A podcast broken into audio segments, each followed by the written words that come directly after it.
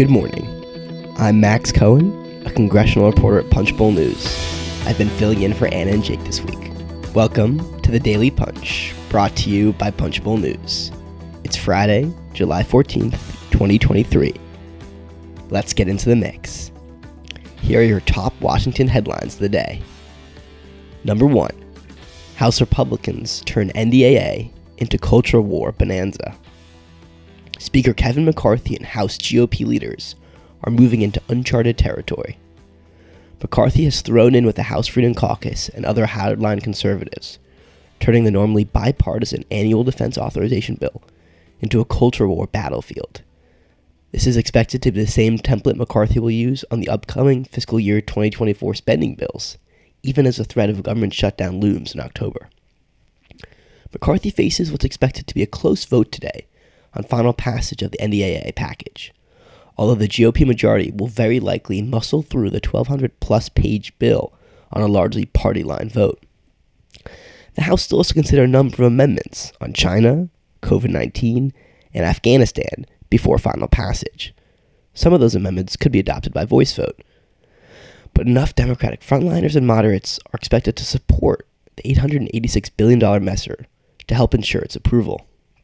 Democratic lawmakers and aides predict that anywhere between 5 to 10 Democrats may cross the aisle to vote with House Republicans.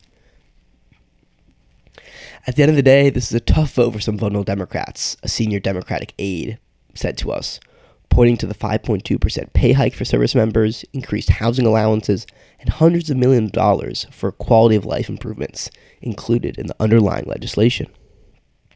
There also may be one to two Democrats who missed the vote which will help bolster the GOP margin. McCarthy and GOP leadership could lose some Republicans as well, however, especially conservatives who saw their proposed amendments fail. GOP leadership aides privately say they're watching Representatives Marjorie Taylor Greene, Matt Gaetz, Andy Biggs, and Ken Buck, among others. The approval of Representative Ronny Jackson's, Republican of Texas, amendment Thursday prohibiting the Defense Department from covering travel expenses related to abortion care for service members has become the pivotal moment in the NDAA debate. Abortion, of course, is a growing controversy for the Pentagon. As Senator Tommy Tuberville, Republican of Alabama, continues to block dozens of military promotions until DoD rescinds the policy. The addition of the Jackson provision caused Democrats to turn against the underlying NDAA bill, which had passed the Armed Services Committee by a 58 to 1 margin just weeks ago. Republicans have also pushed through a number of conservative amendments targeting Pentagon funding for diversity, equity, inclusion, and LGBTQ programs. Representatives Matt Rosendale and Ralph Norman were successful in adding language barring DoD funding of transgender related medical services. There have been some Democratic victories, however. Greene's effort to block the Pentagon from providing cluster munitions to Ukraine was defeated. MTG and Gaetz were also shut down on other Ukraine related amendment votes, and Representative Bob Good's proposal to allow military facilities to keep the names of prominent Confederate figures was rejected too.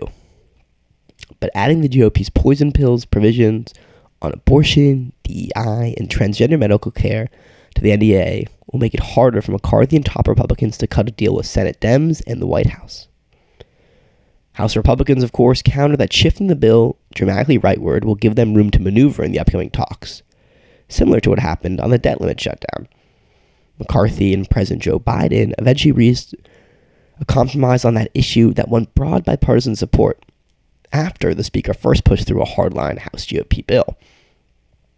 Yet, following Thursday night's votes, the House's three top Democrats, Hakeem Jeffries, Katherine Clark, and Pete Aguilar, issued a blistering statement outlining their opposition to the revised NDAA bill. Quote, House Republicans have turned what should be a meaningful investment in our men and women in uniform into an extreme and reckless legislative joyride.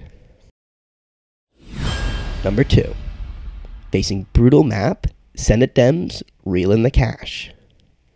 The 2024 picture doesn't look too rosy for Senate Democrats, who currently enjoy a slim 51 to 49 seat majority. The DSCC is tasked with defending incumbents in solid red Montana, Ohio, and West Virginia, in addition to the battleground states of Nevada, Pennsylvania, Michigan, and Wisconsin. And then there's the uncertainty rating in Arizona. But one bright spot for Democrats is that their incumbents are raising money at a record rate. In a wide range of key seats, Senate Dems up for re election this cycle are breaking new ground in their fundraising totals. Friends of Sherrod Brown, Sherrod Brown's campaign account, raised 5 million in the second quarter, an off-year Q2 record in an Ohio Senate race. Senator Jon Tester affiliated group also raised 5 million in Q2, the most ever raised in an off-year Q2 in a Montana Senate campaign. Senator Bob Casey raised more than $4 million last quarter, the most Casey's ever raised in a single quarter.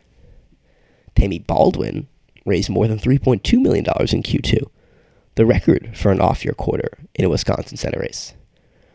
Representative Ruben Gallego announced a haul of $3.1 million in Q2, while Senator Kyrsten Sinema hasn't said if she's running again, and she also has not reported Q2 figures.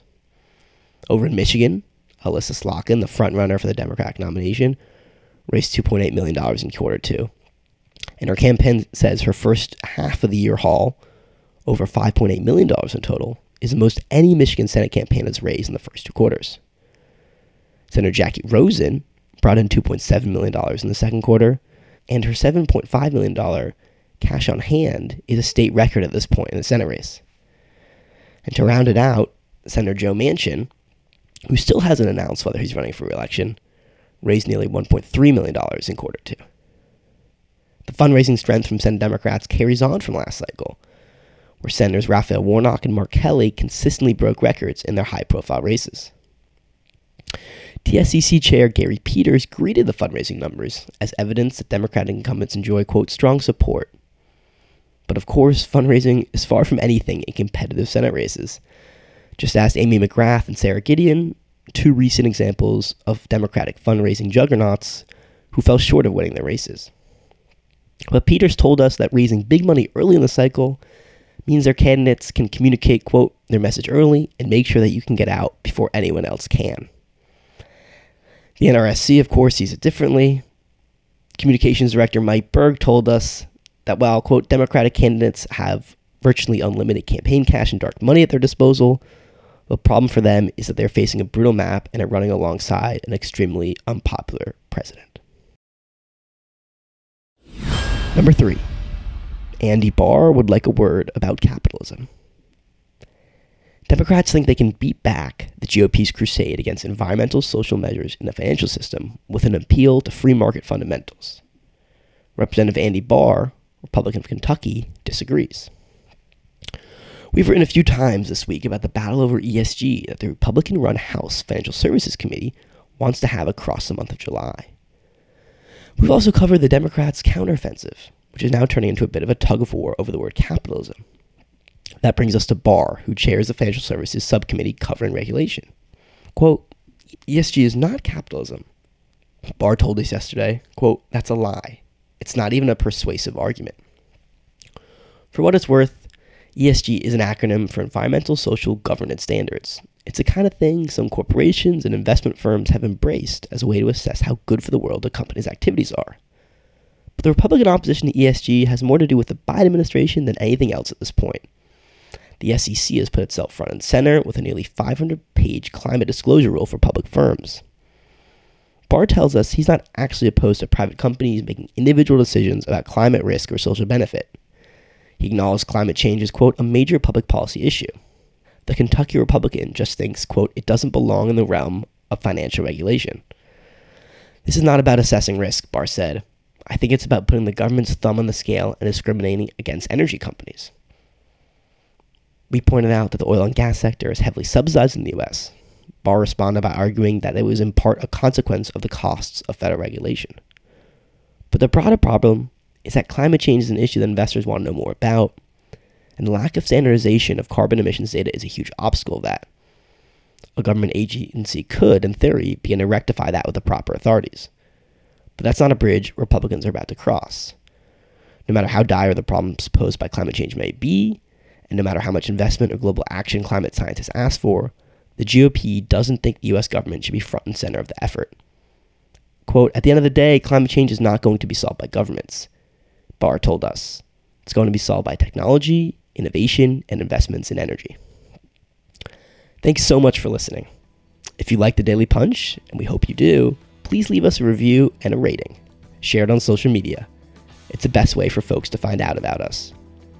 You can also sign up for our free morning newsletter at punchbowl.news. Have a great day and stay safe.